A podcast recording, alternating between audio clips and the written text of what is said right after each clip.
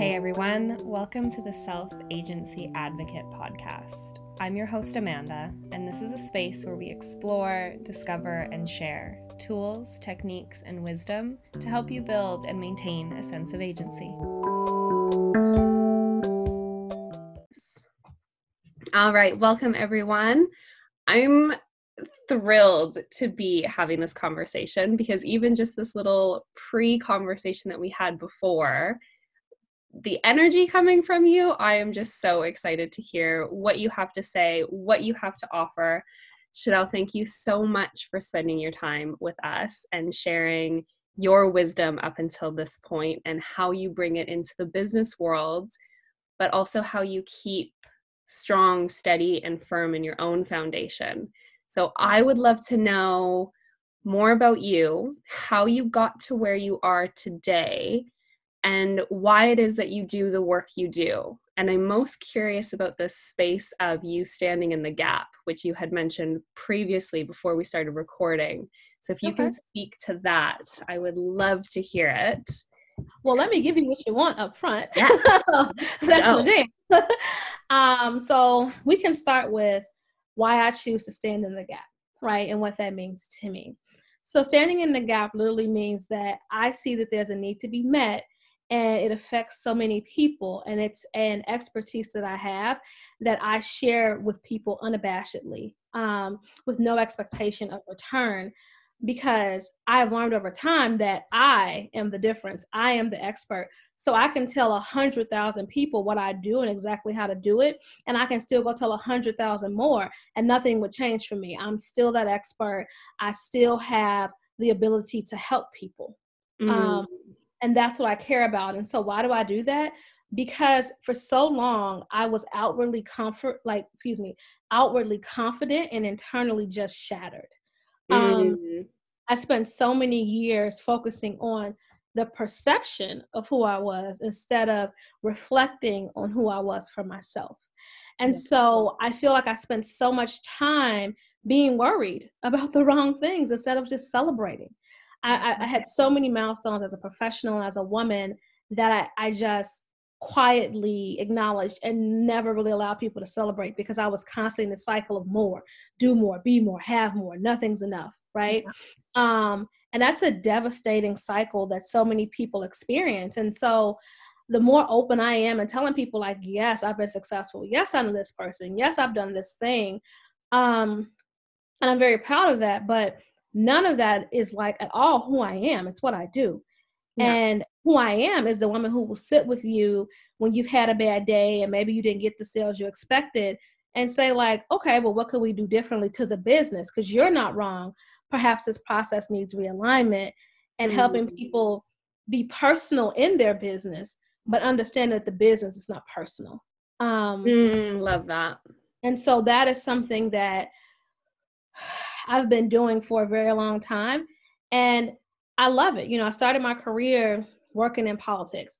And if you know anything about politics, not partisanship, I don't want to talk about your partisanship. Don't inbox me about that. Yeah, nope. but if you want to talk about politics, who brands themselves better than a politician? No one. You're no more clear about where a politician stands or doesn't, right? Mm-hmm. Based on that branding. And so I spent a lot of time being um the back end of that work and understanding like hey you know focus on what you do well you've never seen a politician stand up and say 18 or 19 different issues that they're passionate about right even though they might be you yeah. know they, they focus and they join one or two or three committees and they do what they do really well. Mm. And so as I've aligned myself, I am intelligent and perfectly capable of being a bookkeeper, a teacher. I probably could have went to medical school, but but quite frankly, no. like I could not be a bookkeeper who was a doctor at night, right? um and so I really started to go inside of myself and like do the work to figure out who do I want to be? Like I've done all this work, but who do I want to be? Yeah. When I look back 25 years from now, who is the Chanel I want to see? Yeah. Um, and when I started doing that work, I realized there are things that I love. Okay. I love to teach. I don't like to do things for people, right? Like I, I cannot be a caregiver. It's not my ministry. God bless all of you who do. I have the mm-hmm. utmost respect. but I like to teach people how to do things because yeah. I love doing things for myself, right? So it was teaching. And then I love helping people make money, right? I love financial independence. I do. I, I don't care who you are. I love to hear woman, man, child say, like, hey, you know, I bought this for myself. And like that feeling of pride or like, hey, all my bills get paid, you know? I love empowering people to do well for themselves. Yeah. Um, and so when I started to think about like the branding, right, and the teaching and like that self reliance, it all just started to make sense. I should help businesses do well because specifically small business owners make immeasurable impacts on their community, yeah. you know? Um, and small business owners create generational wealth, and small business owners reinvest in the communities that they're a part of. And then their children come in. So you'll have four or five generations that own one store. They create so many jobs, you know? Mm-hmm. And so I still have that community aspect. I'm able to teach them how to do things better. I'm able to hold myself accountable to the communities that they represent. And then I still get the pleasure and the privilege to learn about mm-hmm. these people mm-hmm. from these people. So yeah. I guess to answer that question, like, why do I do this work is because it checks all the boxes for me. Yeah, I love that. So, how did you, what did that work look like when you decided, when you said, outside I was confident and I was there and I was in it, but inside I was shattered? What was that moment where you were like, enough is enough? I can't keep going the way that I'm going yes, I'm successful. Yes, I'm doing all these things, but inside I'm not fulfilled or inside I'm not aligned. Was there a moment that that occurred and you said, okay, now I need to do the work? And then what did that work look like? I think that there were lots of moments where I wasn't fulfilled. Um, because it's never just one thing or one day, yeah. right? Um, I would honestly say the moment I realized I wanted something more is when I stopped feeling challenged. So mm-hmm. I was able to just have the job almost automate itself, and it wasn't an automated role. Um, and so I did the thing you aren't supposed to do. I stopped working. you know, I didn't have a job, and I traveled. I just took the world by storm. I went to Europe. I spent a month in Miami. Um, I spent a few weeks um, traveling up and down the East Coast. I went to Trinidad. Um, and so I just took time away from what was happening in my day to day life and just tried to figure out, well, who am I when you can't say I'm attached to this campaign? And who am I if I'm not attached to this guy? Because I also went through a breakup. Mm-hmm. Um, you know, who am I? Not who am I to all these people? I had spent my entire life, you know, daughter, sister, um, cousin, niece. I was all these titles, and none of them were truly about me. They were all relationship related. Yeah. And so I just started doing small things like, you know, examining do I like cold weather? Do I like hot weather? Do I like having this for breakfast? And I found out that I'm not really a breakfast food person. and then, you know, right. And it was like small things, but it was also just, I felt more challenged by getting up and going to work every day than I did trying to figure out how to make money. And, mm-hmm. you know, in the midst of that, I had some failures. I started a business um, with no money and no resources. And of course, you know what happened? It didn't work out, right? Um, so this is not my first round of entrepreneurship. This is my second and much more fruitful round of entrepreneurship. And mm-hmm. I started asking for help. I started saying, like, hey, you know, what do you like about your job? Oh, you're a project manager. What does that mean? Okay. Yeah. You're a therapist. I've had therapy. What is that? You know, are you happy with that work? What do you define happy as? You know, mm. you've been doing this for a long time. Do you do it for the money? What's the money like? You know, yeah. how do you, you spend so much of your time at work? Do you feel like it's worth it? You know, um, and so I started asking these very introspective questions to people that I care about and strangers. Mm-hmm. I spent a long time on LinkedIn reaching out to strangers going, Hey, I know that you work at X, Y, and Z company, and I'm looking for a, a, an employer. You know, I don't know what role I'm looking for, but do you like that company? And you would be surprised how many people say, Don't come work here, you know, oh, or wow. yeah, or I love this company so much, it's the best thing that ever happened to me. Mm-hmm. But I mm-hmm. think it was my direct openness yeah. about it that made people more willing to um, help me. And I also mm-hmm. spent a mm-hmm. lot of time by myself um, because I just, I in the same way that if you become adjusted to being aunt, niece, daughter, sister, son, brother, you start to lose the sound of your own voice. And so I wasn't sure if everything that I was feeling were they my feelings, were they other people's feelings. So I would just like go on long walks. I would journal. Um, I would sometimes write stories, and I would say, okay, I want to go work for. I'll give you some random company. I don't know the art the art studio, yeah. right? So I would sit down and say, okay, I want to go work at you know Jessica's art studio. Where is it? You know, how many employees does it have? And it would be like, what would be your perfect day at this place? Mm-hmm. And so I would literally just sit down and pretend that I worked at Jessica's art studio, and I would write down. I'd be like, oh, oh that's the best they got over there. Like, I don't do that. right. And it sounds so silly, but I promise you, it is the most cathartic and um, peaceful and just fulfilling thing because huh. if you can't dream about it, because that was just my dream, right? Like I was just picking companies. If you cannot open up your mind and with no expectations and no boundaries and create the perfect scenario, it's not for you. Mm-hmm. Yeah, I think that's really important because within all of that, not only were you discovering all the things that you want or the ways that you want to move towards, you were also discovering the things that don't align and you were discovering the things that you don't want. And it's that that boundary laying and that foundation building that you really went through of like a who am i?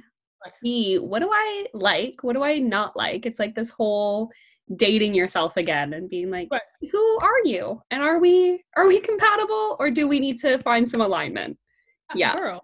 yes. Absolutely. Yeah. yeah. So what was the biggest challenge in all of that? What was the hardest thing that you came up against and how did you navigate that? Um, hmm. I would say the first obstacle um, was me spending all of my money and then getting to a point where um, I needed to come up with the income stream because I blew through my sizable savings. Um, and that may not sound like an obstacle, but it's a huge one, especially when you're used to living a certain lifestyle you know, you're used to traveling and, and special accommodations, and you just are like the lifestyle you're used to, you no longer have access to. Yeah. And so, in the midst of me trying to figure out who I was, I also lost that very protected um, identity that I had built. Mm. Um, and so, the toughest part was that, like, I no longer knew who I was, and no one else did either. And so, having to sort of harshly reintroduce myself as this person who was no longer um, what I felt like the top of the food chain, who was no longer, you know, mixy and going out every night and at this expensive restaurant at this fancy place, I was now like, hey, you want to go to, you know, the local chain, right? Um, ah. And so the loss of status. So I thought the yeah. loss of status um, was probably the most difficult. And I think mm-hmm. that in the midst of all of that, because I had lost that identity, I kind of stopped believing in myself you know? Um which would make sense because i didn't know who i was. Yeah. so how can you believe in someone you don't know when you have no relationship with? Because yeah. i'd always had you know i was a student. I was all of these roles all of these titles right? But not steady right? Because you're a student but every grade every year your grade changes your expertise changes. And so i was so accustomed to these like outside um masters of my ship that when i was left to be the captain I was just, you know, prepared to either sit still or let the boat sink. Sincerely. Like I just was not capable of understanding that like I, me, this vessel, this person was everything that I ever needed. And like all of those things had value because of me. But mm-hmm. I didn't know that. And so it wasn't until I literally like was so embarrassed, like didn't really want to hang out with my friends. And a friend reached out to me and was like, hey, let's go out. Let's talk. And I'm like, oh God, I got eight dollars. like that is it. like I cannot be going out, you know. But I went. The first thing he said to me is he sat down and he looked at me and he said, How are you making money?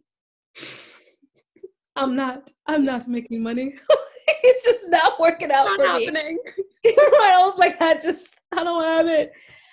And so he is such a kind soul. He was like, Yeah, I kind of figured that. So here's what we're gonna do. And he sat down, he talked to me, he said, What do you want to do? And I was like, I just don't know who I am anymore. So I don't know. Like, I'll do anything. And he was like, You're not desperate. Stop. Mm. You know, he was like, Well, I'll get you a job. He was like, Are you just trying to have a job until you find out what you want to do or figure out your next steps? I was like, Yes. Yes, I am. He was okay. Um, so he helped me. And then he was so like forthcoming um that day. I just started telling people like I don't have any money. I don't know what I want to do. Um I just I need some help. I need some support. Like can you point mm-hmm. me in the mm-hmm. right direction? Um and the support was overwhelming. When I got out of my own way, everybody was like, girl, yes, I'll help you. I have your back. You want to open up a company? What you want to do? Maybe I can invest in you. Oh, you want to work over here? Call so and so. And literally, that same guy friend who called me and sat down with me, he got me a job. You know, and not just like, you know, a job that anybody could get per se. Like, it was a job that I could take care of myself. Mm-hmm. So, literally, in 45 days, I went from having $8 to a full time paying job, you know? Yeah and so How vulnerable was that? That moment of like saying, I have nothing. Like how oh. what that's that is so hard for people to actually a admit it to themselves mm-hmm. b say it out loud to mm-hmm. someone and be like i'm struggling how mm-hmm. did you in the face of that what were you feeling in your body and how did you muster up the courage to still say I need support?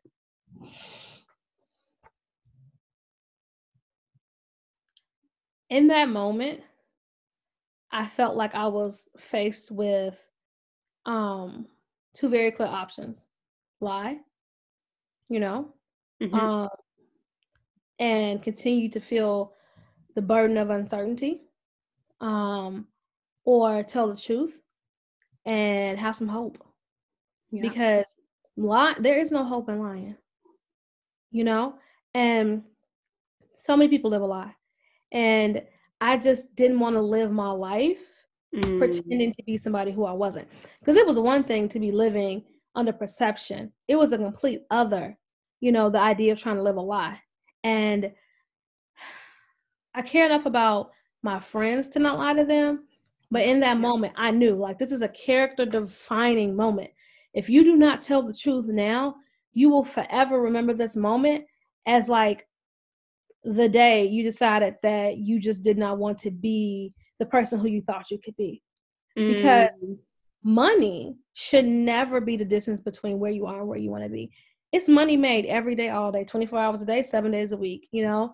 And even back then, I remember going to a store and you can buy grapes that are off the vine in a plastic container. People will pay to have you pull their grapes off the vine, you know?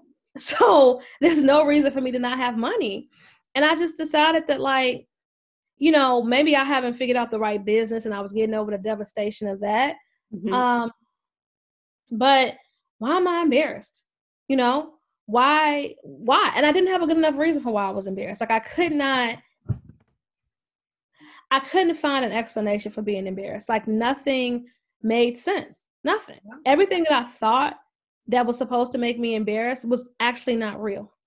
Mm-hmm. You know, um, no one would laugh in my face because it's not funny. You know, um, no one would view me as a failure because I didn't fail. The business model itself was faulty. Mm-hmm. And so it didn't work, but it was never designed to work. Yeah. I didn't put in the proper amount of work. I did not take my time and truly figure out what I want to do. I literally did what I thought was easy. Mm-hmm. You know, and it was a very arrogant time in my life. And so with him, I just decided that like I'd suffered enough and that I wasn't quite sure who I was. I just knew that like my character depended on me being honest. And you don't get many clearly identifying character defining moments that was one for me. And I just knew that I did not want to be a liar. Mm-hmm. How did that shape you going forward? So, from that moment to today, mm-hmm. do you often check in with that part of yourself and be like, how am I making that woman proud? How am I still doing the things that in that moment I said honesty, vulnerability, and courage are integral in this moment of openly saying where I'm at. Do you find that you have to recheck in with her every now and then and say, how are we still living in alignment with that? Oh, absolutely. All the time. Um, and not so every now and then, it's, it's all the time. Um, my business is built on my very firm belief. There's no proof per se in what I believe in, mm-hmm. but my very firm belief that people deserve to have the life they dream of. That is the bottom line for me. And so that same woman who sat across the table who decided that her character was not up for sale and that her conscience was not to be manipulated, mm-hmm. you know, all of those things, I decided to stop um blaming myself and just started to like have real conversations. Um and so for me, I, do I check in with myself all the time? I write down you know, I have my moments of self doubt, but I write down all the time, like, does this bring you joy? You know, um, mm-hmm. I journal every day, literally every day. And sometimes it's something as simple as I'm tired. um, but, and I check in with myself in that way. But then I check in my, with myself during the day because if I'm really tired, you know, um, when you're tired, you just have a low frequency. And I am someone who is exuberant. So when I'm low frequency, for me, it just kind of messes with my psyche because then I'm feeling like I'm dragging. I can't work fast enough. I can't do it in like a high performance way. And I'm sure like you're a high performer, so you understand that like you need to be moving to be fulfilled. Yeah. And so um one of the things I've worked on because I am such a like high performing, constantly moving person, I create breaks for myself. And like that's something that I learned before that vulnerable moment was that I never rested. I worked all year round. You know, I would take a vacation, but it would be like three days. You know, it'd be like Friday, Saturday, Sunday, and I would be right back at work. You yeah. know, um, I never extended myself grace, and mm-hmm. so now today, all the time, I check in with myself and I say, you know, does this make me happy? And I'll give you a very real life example. At that point, you know, when I decided I would be honest about like not making money that I wanted to make and like not wanting to be dishonest with people um, in my business, in my current business, um, there are parts of the business that I just don't enjoy. And I remember calling my friend and being like frantically frustrated with this specific thing. And I was like, you know what? Maybe going into business isn't for me because I just don't like doing this. And I understand it's an important part of a business in 2020, but it's just not for me. and this is like how aggressive I was. and, and I was just like, I just don't want to do this. And I'm just like so just caught up in this. But then I thought about like Chanel three years ago never got this far. Chanel two years ago didn't have this. Chanel pre pandemic didn't have this. You are so much further than where you need to be, and quitting is not an option. So I sat back and was like, okay, this needs to get done. I'm just gonna pay somebody to do it. And so like then it was like it was the craziest thing. So then I was like, do people even pay people for this part of their business? I get online and I find out that like you can get a virtual assistant for such an affordable price. Yeah. So it's like you I'm like, what? What? Yep. I can just hire somebody. And I and I was like, well, I only need them like three hours a week to just do this thing for me. So that I never have to do this again in my entire life huh. because it's making me so angry. I want to quit. And it's just me. And like, you know, I know, and maybe this is like a check in thing. I know that when I'm being hypercritical, it's because one or two things either I'm fearful or I am just uninterested in it. And so I just pick it apart mm-hmm. until it mm-hmm. doesn't exist for me. Right. Yeah. But I cannot treat my business like that. And yeah. so I, I did that same self check in and I just was like, okay, you frustrated, but are you are you scared that your business won't work out? Well, yes, every day. But that's not what's causing this problem. Yeah. What are you being dishonest about with yourself? And it was like, I just don't want to do this. It's not that this is hard to do. It's not that I'm not capable of it. I just don't want to do it. You yeah. know? so then it was like, well, what do you do, Chanel? You be honest about it. And when I was honest about it, you know, I found out about the virtual assistants. And so I was able to you know, vet some people. And so I now I have somebody who can do it for me. But like that same, that it's that same internal thing of me like sitting with it and deciding like, are you going to be the kind of business owner who fails because they think that they're an expert at everything? Because they exist. You tried that. Did it work? you know? um, Did not get us. right. Like, can you not can you not be a failure in a cycle? Like, can you break the cycle, sis? Like, yeah. you know, stop break it. The cycle. Yeah. Because I really loved this idea that you had shared with me around this mentality we have that success needs to be a struggle. Right. And that mentality has been so prevalent. And when I hear you share that last bit, I'm like, yeah, I've been there. I've been in that space of, well, I have to work hard in order to deserve it. And I have to do mm-hmm. everything. If I'm an entrepreneur, I need to do all of it. I need to be all parts of my business and I need to do everything and this and that. And in reading that, that you had shared this idea that success is a struggle and we have to work hard to deserve it. I was like, yeah. And at what point are we real with ourselves and say, no, to be successful, you have to be smart and do the things that are best for you in that moment.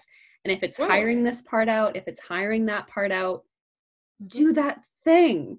Like we can't do it all. We right. don't need to do it all. So was it kind of like a humbling moment for you? Because when I hired out a lot of my work, it was a very humbling moment being like, oh, yeah, like you're good at this thing, not so good at that thing. So, like, right. honor other people's work and honor that I can pay somebody to do something that they really enjoy doing yeah. and let them take that on so that I can focus in the space of what I enjoy and what I'm passionate about. Because for me, it created so much space.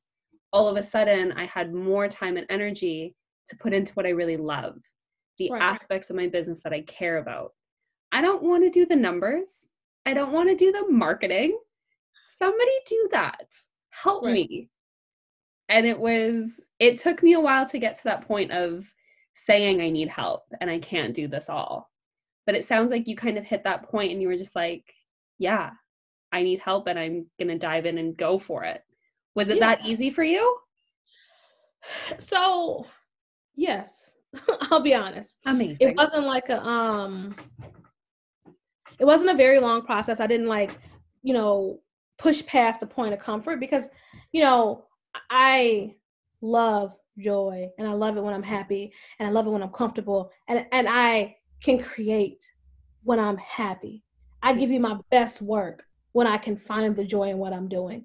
And so I am unwilling to give you anything less than excellence. And so anything that gets in the way of that, including me, it has to be managed, omitted, or bargained, or sort outsourced, whatever the word is, to take so that I am giving you, I'm overperforming.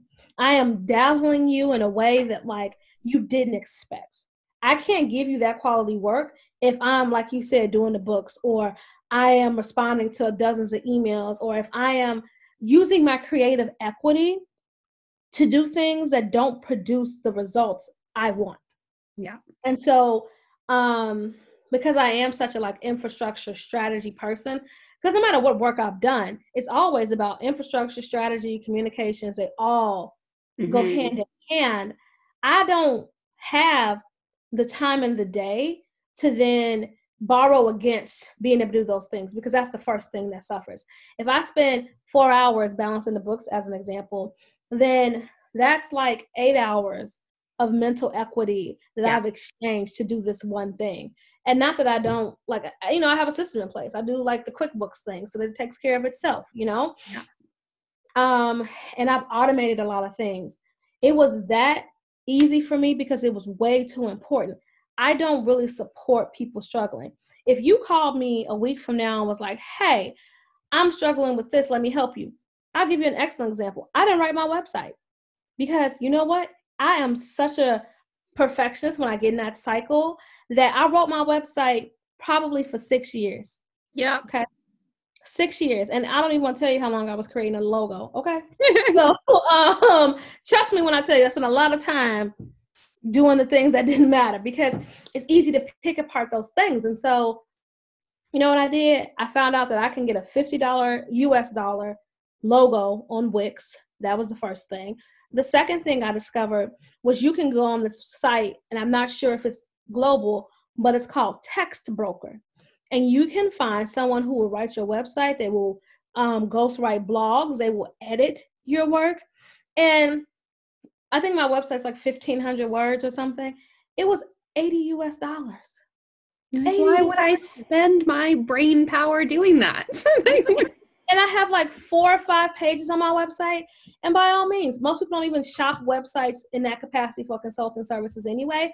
So it's don't get on there thinking you, you're going to find the Bill Gates of websites. You're not. Um, but it's going to give you what you need to know about me and about the services that I provide.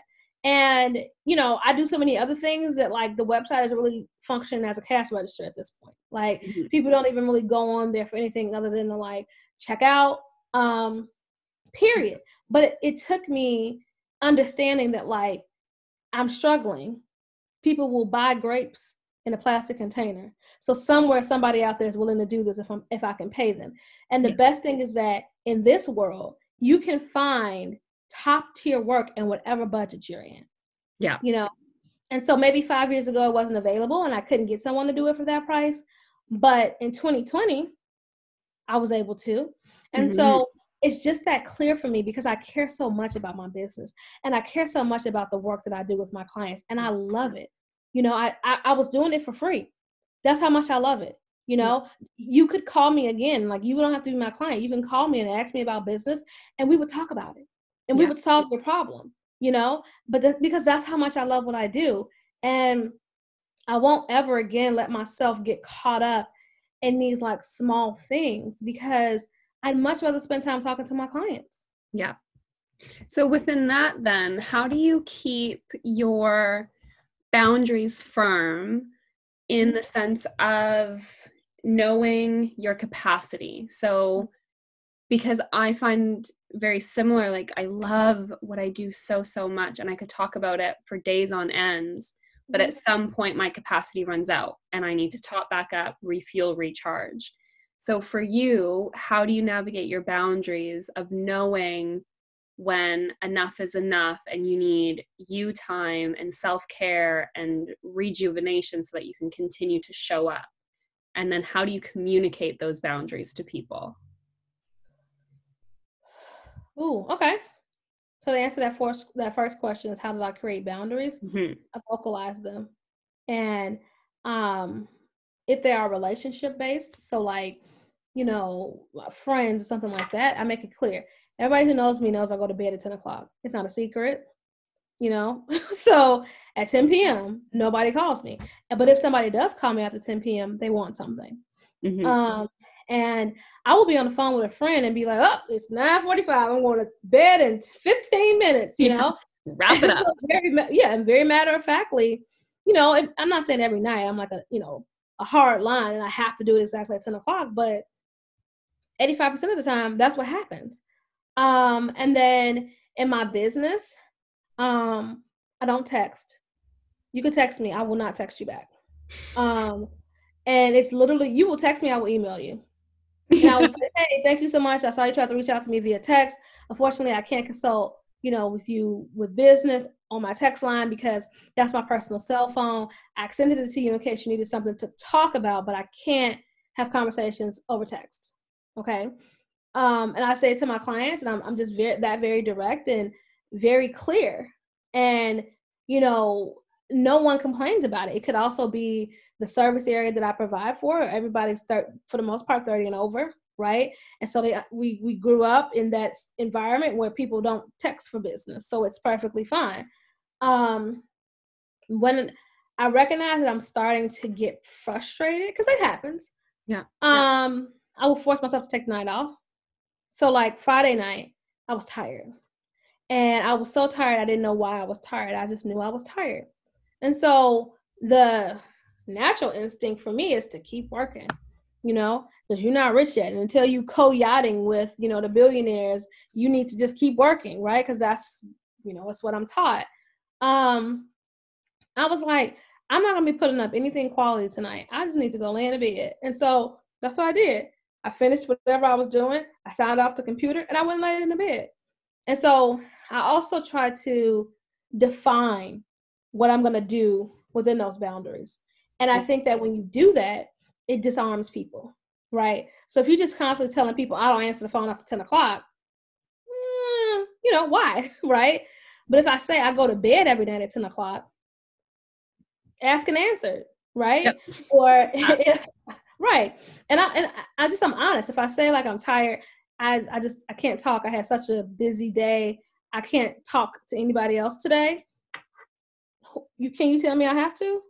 You really can't, you know? Um, and I'll check in and say, like, are you okay? Do you have an immediate need? You know, because I'm happy to step in for you, but otherwise, I'm gonna go X, Y, Z. And for me, um, self care is those kind of things. I have beautiful relationships with all of my friends, mm-hmm. and you know, I experience no lack in those relationships because they also set boundaries with me. I have friends that I talk to at 5 a.m. because we're all up and with, you know, very little obligation at that hour. So we literally talk at 5 a.m., you know. I also will never text them at 6 p.m. because they have children and husbands and they can't talk, mm-hmm. right? And so, you know, I think that people have issues with boundaries because they don't define them and they often will just like unilaterally place them on people without any context. And then that's just not fair. Yeah. You know, eh, but if you say to people, I, I go to bed at 10 o'clock, even men that I date, no, I like you, but I'm going to bed at 10 o'clock. But I'm going to sleep. right. Like, yeah. and that's the bottom line. And when I'm with you, I'm going to prove it to you. Because at 10 o'clock, I'm probably will be asleep. so then you know, going into the relationship, I'm sleeping 10 o'clock. It's not a joke. You say to people who don't have that, because like when I speak to you, I'm like, she knows. Right. She's in the work. She's got it. Right. There's a confidence behind your why. Like you know why you're speaking these boundaries. What would you say to someone who really struggles to say no to people, mm-hmm. who have that people pleasing tendency or have that way of disregarding own needs for the sake of others? How do you develop that confidence? How do you develop that space of being able to communicate that with no fear of judgment or disappointing others? So, oh, that's a very loaded question. Mm-hmm. um, Good luck. Thank you, girl. um, number one, if you're trying to figure out where to start with boundaries, start with your non-negotiables. Okay. So, for me, my non-negotiable is sleep. For some people, that's food. For some people, that's exercise. For some people, that's uh, I don't know, walks or shopping.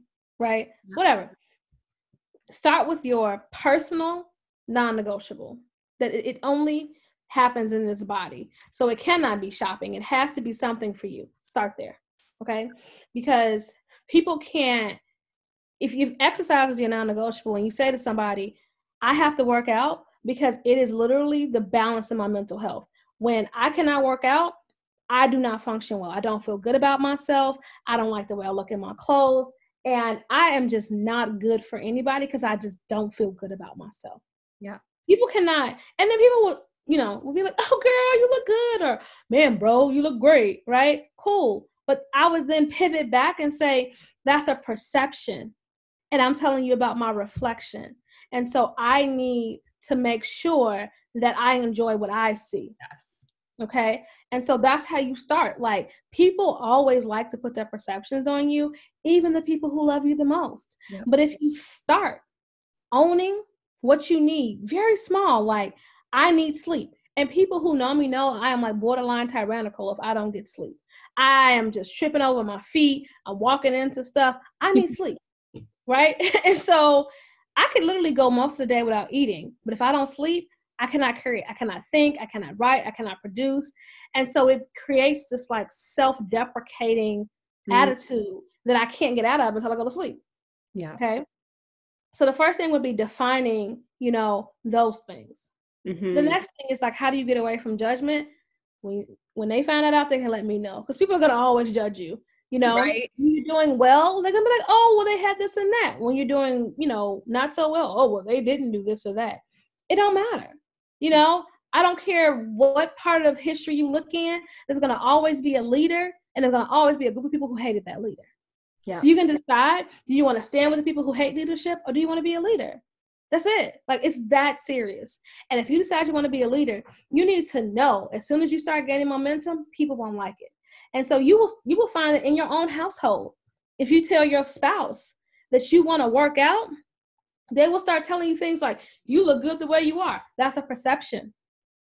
Yeah. It's not a reflection. And so you have to tell them, that's your perception of me, and I love you for being a champion for me in that way. I'm letting you know this is what I need. You know, and then sometimes you have to write down so that you are very clear about what you need to do to get the day done, to feel good about yourself. Mm-hmm. And I do not feel good when people interrupt me five times a day. So when I'm very serious about my work, I will tell the people who I talk to all the time, I'm going on do not disturb from 1 to 6 p.m. today. Right. Mm-hmm. And so, you know, people will push back, and you have some people who will just keep calling you anyway. Yeah. But that person, you check them. You say, Didn't I tell you that I was going on do not disturb?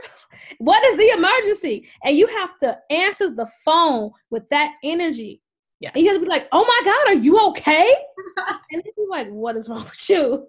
And they be like, yeah, I'm fine. Well, I just got so, so nervous because I told you I am on do not disturb and you called me to get out of the do not disturb. Is everything okay? Yeah, no, it's fine. Like, yeah, you're like, well, well, you're trying to kill me because I just can't understand why you called me all these times. And they'll be like, oh no. And before they get into what they need, I'm like, okay, good. It's not an emergency. I gotta go call me at six. I'll be right here. Yeah. You know? Uh, but then also keeping myself because it's easy to then just start that conversation and have it for 20 minutes, right? No, it's your response. Your, your boundaries yeah. are your responsibilities, nobody else's. Yeah. You know, and it sounds so silly, but I have gotten so many of my friends out of the habit of interrupting my do not disturb by answering the phone like that. Yeah. Because then they, it, it, it doesn't embarrass them or anything, but it makes them hyper aware yeah. of the inconvenience. Yeah. And I think it also might make them check their own boundaries as well in those moments, you know, mm-hmm. like when you hear somebody stand firm in their own and say, Look, like I communicated this, I'm standing firm in it, call you back at six, we're not doing this right now. And then they're like, Oh, when do I do that for myself? Do I set that time and do I set those parameters for myself and hold that?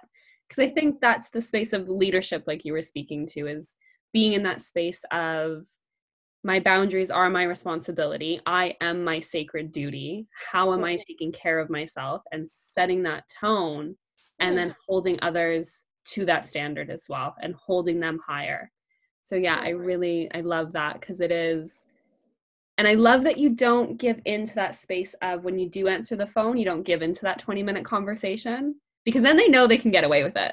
Yes, and then, then she has a boundary. She right. doesn't really. Yeah, right. But yeah. it takes, you know what that takes practice. Yeah. And again, you know, it's like that same. It's understanding it'll never be perfect, right? Um, and it doesn't. You don't owe anybody your time, even people who pay you for it. Yeah. Um, and so it's just again, and sometimes I set my do not disturb because I just want to sit in silence. Yeah. You know, and I and I, I am in such a space that I will just tell you, I just want it quiet. You know, I want some quiet time. Don't you tell your kids to sit down and be quiet. I want to be quiet. You know, um, and so yes, yeah. And yeah. sometimes I need some days, and so I will set the stage and say, hey, you're not gonna hear from me for a couple of days because you know after I come off this big this big project, I'm getting on the plane mm-hmm. you know? And because i you know pre this situation we in you know yeah. environment um i would hop on a plane i'd be out of here in miami dc you know mexico i'd be out of here. Uh yeah, absolutely swiftly expeditiously. Um but now i don't have that luxury and so instead it's hey you know i am going to take a couple of days to myself you know mm. and it's not a spa obviously right because we're still um, in this environmental, you know, restructuring, as I like to call it. Yeah. um, yeah. So I have had to get very personal with yeah. how I am able to like decompress, um, and also very clear about my boundaries because everybody's at home, you know?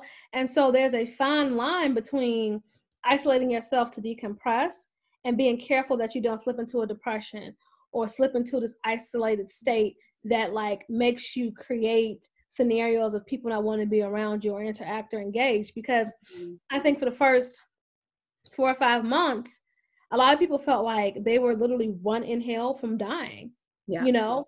And so you know i've never lived in a situation where i thought i was going to die every day until this season started.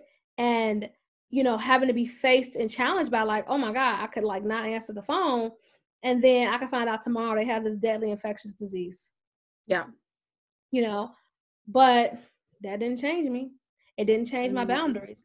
But it did also separately make me more empowered to have much more quality conversations. I find that like I don't scroll on Facebook or social media when I'm speaking with my friends anymore. You know, yeah. I don't we don't go out to eat, but like we might get together at someone's house, nobody's on their phone. Nobody. Um but it's just it's taught me a lot and so it's really been insensitive all these years that the boundary of no phone didn't apply to my whole life but yeah. now it does yeah yeah. You know?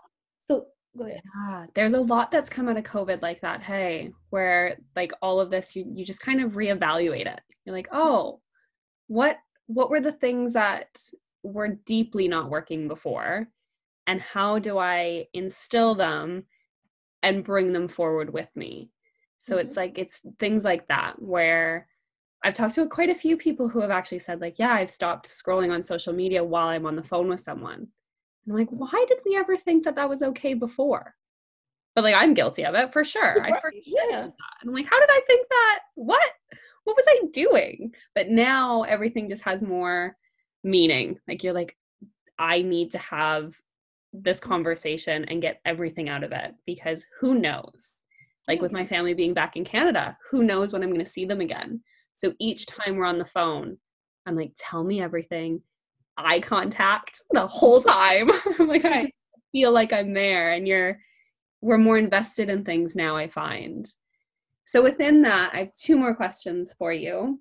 Okay. Within that, how have you how have you held your well-being and your overall health in this current climate? Because I think being here in New Zealand, we've kind of we've somewhat fallen back into business as usual like we're kind of in this place of like new normalcy if that makes sense like we're still navigating it. But north america is very different. Very different to say the mm-hmm. very least. Mm-hmm. how are you doing? And how do you keep that how do you keep yourself well mentally physically emotionally within all of this? Whew.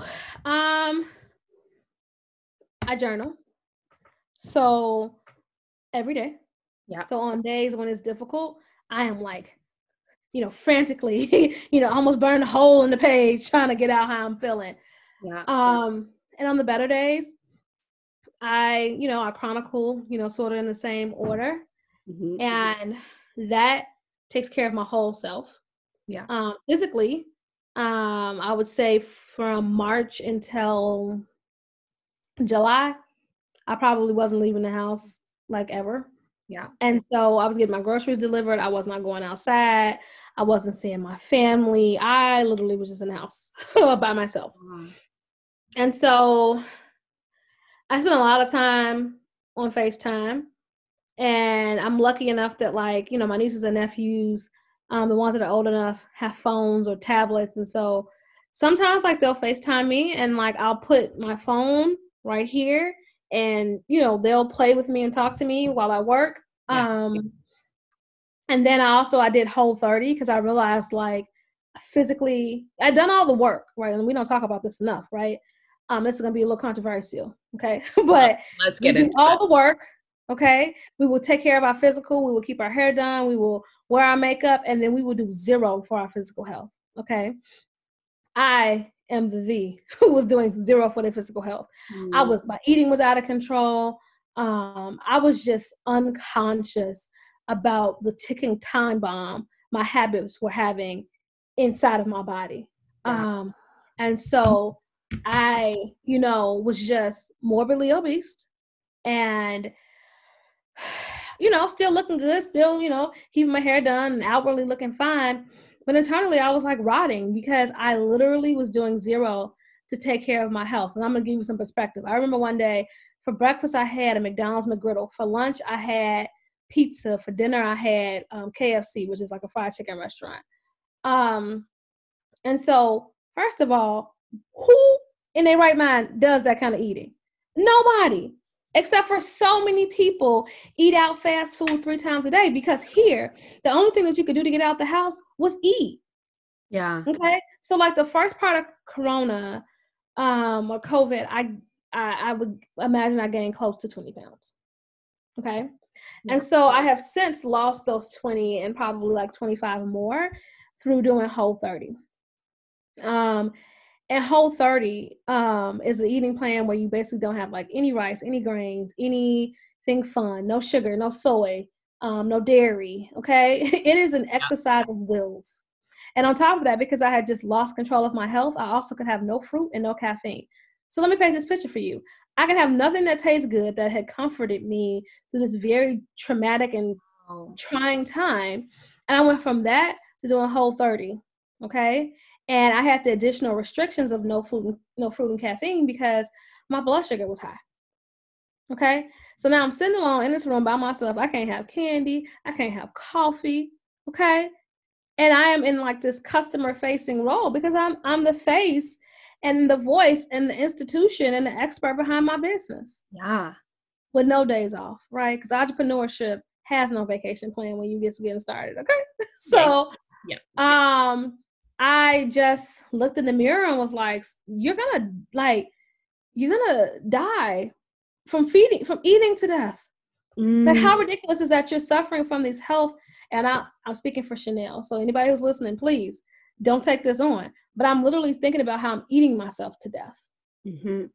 And yeah. it's like, you know, I've done all this internal work. I've been to, you know, all type of holistic retreats and I've read all the Brene Brown books and you know i've gotten all of the um the linchpins and the all these books and i've done the strength finder exercises and i am you know at the top tier of my potential and i am an expert and no one can take that away from me. Yeah but i can't decide not to add a vegetable to my diet. Come on come on the audacity of me to think that i was going to be able to continue to treat myself that way and it would just fix itself yeah. the audacity of me right and so I had a hard, hard conversation with my doctor, and I was like, okay, girl, either you're gonna get this together or you're gonna spend the rest of your life, you know, anchored to medication. So um I sat down and I started doing a Whole30 and the first seven days I felt like I was just going to like get a pick and split my head in half and pull my brain out. I had the worst headaches. It was literally electrifying pain because sugar is a drug, period. Yeah. And sugar was in my seasoning, sugar was in my food, sugar yeah. was in everything. Okay. And so to detox off sugar, I've never done drugs. I would liken it to like what I would imagine would be like to detox off a drug. I, I had chills and headaches, and I was so darn twitchy and prickly and just uncontrollably unpleasant. Yeah. The good thing is I'm by myself, so it's fine. But like, do you know how unpleasant you have to be to be unpleasant to yourself? Yeah. Okay. Right. But it's the truth. You can eat yourself to death. You don't have to die to have fun. You know, you don't have to die to eat. You literally can eat with just enough to get yourself healthy. You can actually reverse the effects of eating poorly through eating the right foods. That's how it works. Yep. You know, and so that is like me being transparent and talking about like being overweight for me was unhealthy. Being overweight was killing me. Being overweight was was causing me to not be able to sleep. Being overweight was making me sick to my stomach, and I was having literal stomach pain every day. You know, and the whole time, the whole time, it was me. You know, it wasn't environmental, it wasn't systemic, it wasn't a punishment, it wasn't stress related, you know? And sure, there were like triggers that had me eating, but like it was literally just me choosing to not have control and set boundaries. Now, mind you, I am very mind strong. So I set boundaries in all the aspects of my life. But why wasn't I setting boundaries with myself for myself? Mm, yeah. Why? You know, that was the most hurtful thing for me to acknowledge that, like, I am the pillar. I'm the one you come to. You want to talk about it? I'm the one who helps you create the structure. I'm the one who helps you create boundaries. It's me. They could probably put up a billboard and people be like, oh, that's boundaries, girl. But I couldn't set boundaries with myself. You know? And so that's the internal work that I've been able to do during COVID was acknowledge that like I have been unkind to my body. Mm. I get mm. one. I get one body. It has one soul. And if I'm not feeding it, it will not take care of me. Yeah. And I don't get another one.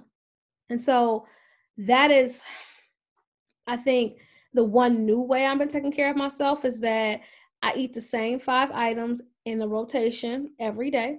Mm. um, and and now I also feel like even though I literally eat cauliflower and baked chicken and or cauliflower and a sweet potato or like broccoli and a sweet potato, like I literally eat the same six things all the time. But I have so much more mental equity because I don't have to think about what I eat. I eat the same crap. And so, well, not crap, but like eat the same stuff. Mm-hmm. So now I've created this brand new structure in my life that allows me to create better because it's, it's healthier for me. But then, like, over time, you know, even though I don't quote unquote lack confidence, you know how like proud I am to say that like my diet includes no sugar? You know? Huge. No caffeine. I got a story to tell, you know? I'm living proof. I'm the testimony that if you want change, all you have to do is believe that it is yours and you have it. You yeah. can build the plan after you have the idea. That's literally how it works. Yeah. And it just took me, you know, having a conversation with my doctor and her saying to me, like, you young, but your body is just like it's it's old. like you gotta give some put some time back on your clock. You yeah. know, if you you know you talk about your you have clients and you have all these things like you know this this can get really bad really fast and you can look up and like you could have a heart attack you know and so i guess i'm saying that for you and for any listener who is like struggling with you know their weight you know find something. Yeah. it doesn't matter like what that thing is. Sincerely there's so many free programs online. Get you an accountability partner okay? Maybe you're not married and maybe that accountability partner is not inside your home and that is okay. It doesn't have to be your husband or your wife. They're not responsible for you all the time. Yeah. give them a break. You can go find somebody else. And if it's not that community doesn't exist, create it online, get you a Facebook group and invite people to it. And then lean on each other and mm-hmm. figure it out. Exactly. Right? Yeah. Love that. That's, that's how I've been taking care of myself. Well done. Boundaries, hey? They're yeah. Like the yeah. most fundamentally important thing ever of life, period. Yeah. Based other, on your beliefs with ourselves it's they're so so important yes i can't imagine going through all of this during a pandemic. Like that's next level. Yeah, oh, it was. Yeah. Well but, done. And well done for sticking with it and being in it and being able to own it being able to own all aspects of it. And i really I really want to acknowledge and appreciate your candidness in saying how uncomfortable it was to have that conversation with yourself and say, I can set boundaries with everyone, but I'm not setting them with myself. Because I think that's a conversation more of us need to be having with ourselves. Mm-hmm. Even as we talk, I'm like, where am I not holding boundaries with myself? Because I can set them with everyone else. Like boundaries for days. I'm like, nope, yeah. nope, nope. Right. Uh, but with right. myself, like, where am I? Yeah, like I think that's a big one. I think that's something that I'm also going to dive into and explore over this next little bit and see where I'm kind of a little bit more lenient with myself, where I actually need to be more firm and say, okay, what are we doing? What does yeah. this look like for us? Make yourself proud. Yeah, thank you mm. for bringing that up and sharing that. That's a really big one. God, I could just talk to you for days. I have so many questions. I have so many things, but I want to respect. You invite me back. Right, exactly. Let's just do this a million times. I have one more question for you, which okay. I'm really curious to see because I know you had shared something with me before this, but I'm curious to see what comes up as we're speaking because it might be completely different. Mm-hmm. So, when you think about the world as we know it right here, right now, whether it be locally, whether it be globally, what is one big change that you want to make or one big norm that you want to see disrupted and why? well I, you know there are so many of them um so many I, I, think that two um that come to mind immediately the one i mentioned to you was that self-care is defined by task and not by self-fulfilling prophecies okay mm-hmm. and so so often we see self-care as like putting on a mask or going get a pedicure or um going shopping and buying yourself something nice that could be self care.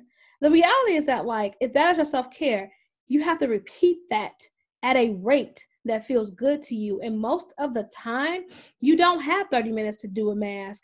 You don't have, you know, an afternoon to go shopping. No shade. That can be a part of like your whole program of self care. But I'm so tired of every time I get online, somebody is self caring Saturday and all they're doing is put a mask on their face. Girl, put the mask on and go. It's fine. It's fine. I get it. Right? right? And it's not missing for the fact that it feels good to you. It's just that like self-care is the small things, you know. Sometimes self-care can be having an apple with lunch instead of french fries. Mm. That's self-care, you know.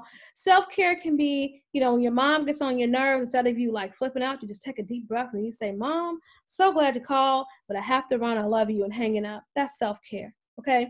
Taking care of yourself it's how you define it. And you can think, you can tell me to go somewhere if you feel like none of that's true. And guess what? You fulfilled it because that's self care. It is literally you defining what it means to take care of yourself and not letting other people, you know, define that for you.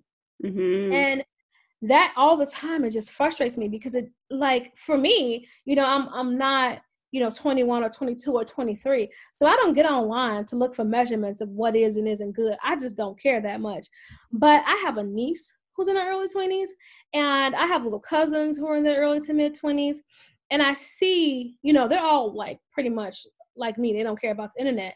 But i've watched so many other girls that i've mentored struggle with feeling like they have to have thousand dollar bags and like that's hashtag self-care. What none of that is like self-care.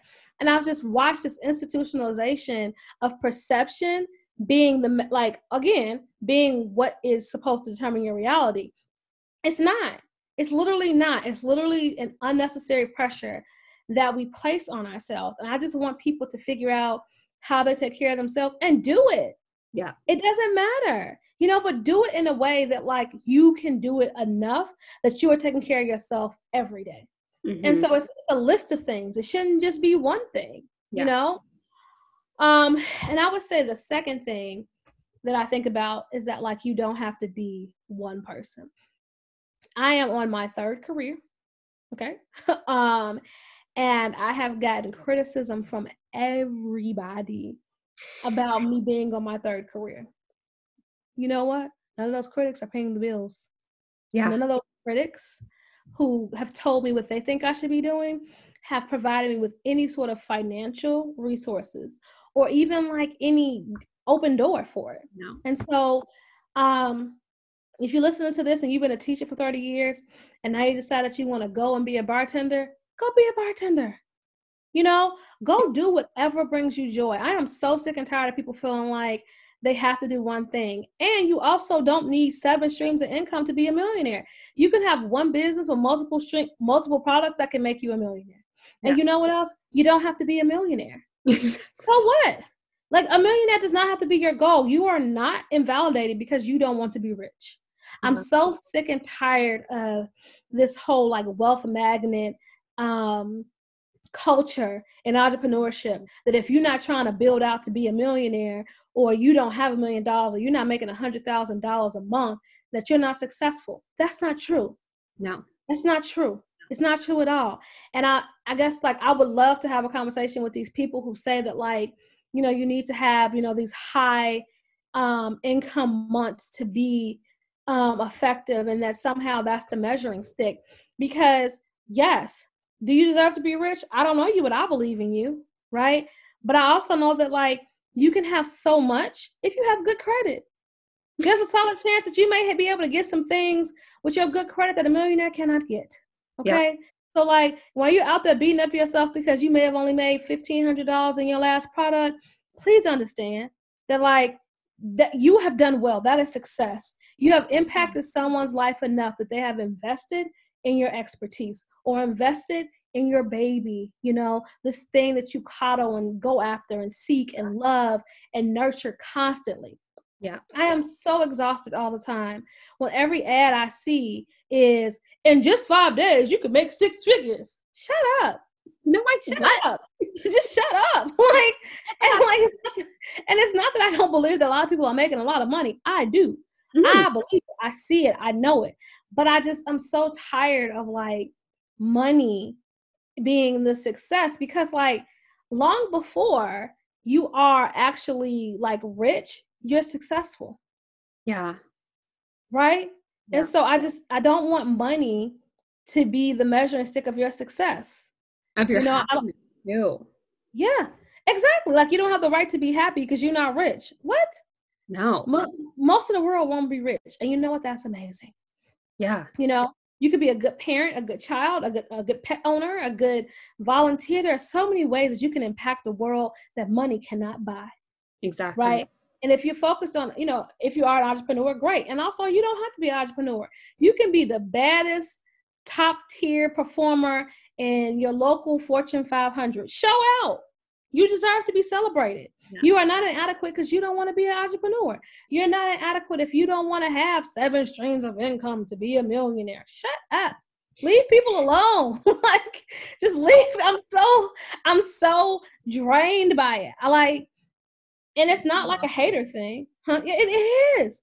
And you know what it is? It's not only is it exhausting, it is um it's a sticking point for people. It makes people feel like they're a failure without even trying. It makes people afraid to try. But you need to know that somewhere somebody is going to bed tonight praying, asking God to relieve their struggle, and you being selfish with your gift is allowing someone to struggle. And that is what you need to understand to get up off your gift and start sharing it with people. Oh, Not I love that. Can you say it again? Say that oh, again. Oh, of course, I can. Tonight, someone is going to go to bed struggling, praying, asking God to please relieve them from their struggle. And when they wake up tomorrow, they are still going to be struggling because you're being selfish with your gift. Yes. I love that. so that. that that right there, that is what you need to know is that if you have a gift that you are hoarding, you are being selfish and you are enabling people to hurt. Yeah. That is the measuring stick of success. Yeah. Have you stopped someone's struggle? Have you stopped someone's pain? Have you made someone's day better? Are you making people smile? Because you could be a comedian or a dog walker. You know, yeah. it doesn't matter. Somewhere, some pet owner is a new mom at home crying because she can't walk the dog and keep the baby at the same time. Yeah. So your idea about a dog walking company in your local community could be giving that mother so much joy and taking off so much pressure. I love that. I love right. That. Yeah, it's so true. It's I think it's such a disservice when we hold on to that gift and keep it inside. Mm-hmm. And like our these systems and structures that we're surrounded by are just built to keep those gifts inside and be like you can't do this you're not good enough blah blah blah and it's like at some point you just have to shake that system off and be like i'm just going to try i'm just going to put this out there and i'm going to do the thing and i'm going to gift it to others and hone my craft and let it be the thing that does alleviate some sort of suffering or some sort of discomfort for another human I love that. I love that. Chanel, thank you so much. You're welcome. Thanks for having me. So, so much. I've gotten so much out of it. I love that I can now reflect on my own personal boundaries and come into that space boundaries with myself. I think that's really, really crucial. Where can people find you? So they can find me on Facebook. Um, my name is, I use this all the time, Chanel like the designer and Rose like the flower. It's that simple. Um, the name of my, I know, I love it. It just works. And people may not remember, but they're like, oh, how do you spell that? You'll find me. I'm there. I'm happy to connect with anybody who friends me. I am an unbiased friend acceptor. Um, you'll get the best of me from my company's Facebook page, Ceare Agency, and Ceare is C E A R E Agency. Mm-hmm. Um, and I'm always uh, I'm newer to the Facebook space because I've been operating my business offline for a long time. But slowly but surely, I'm giving out free tips, free strategies, um, answering questions. Please inbox me if you don't want to have that conversation in public. I love to chat. I have the gift of gab. Um, those are the two places you can find me most often. I'm on LinkedIn. Also, add me. I'm always on LinkedIn um, with my first and last name. And that is really where you can find me LinkedIn and Facebook. You can find me on Instagram. I think I have three pictures. Enjoy.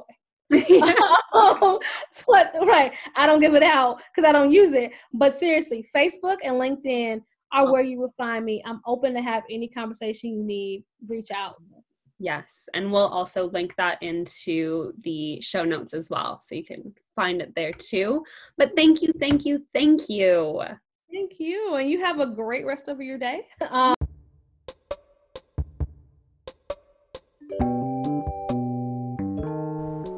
thank you so much for listening. And if there's anything, anything at all that you want to explore or you have ideas about and want to get into, please, please drop me a line. You can find us at the Self Agency Advocate on both Facebook and Instagram. And I would absolutely love to chat. So let's connect.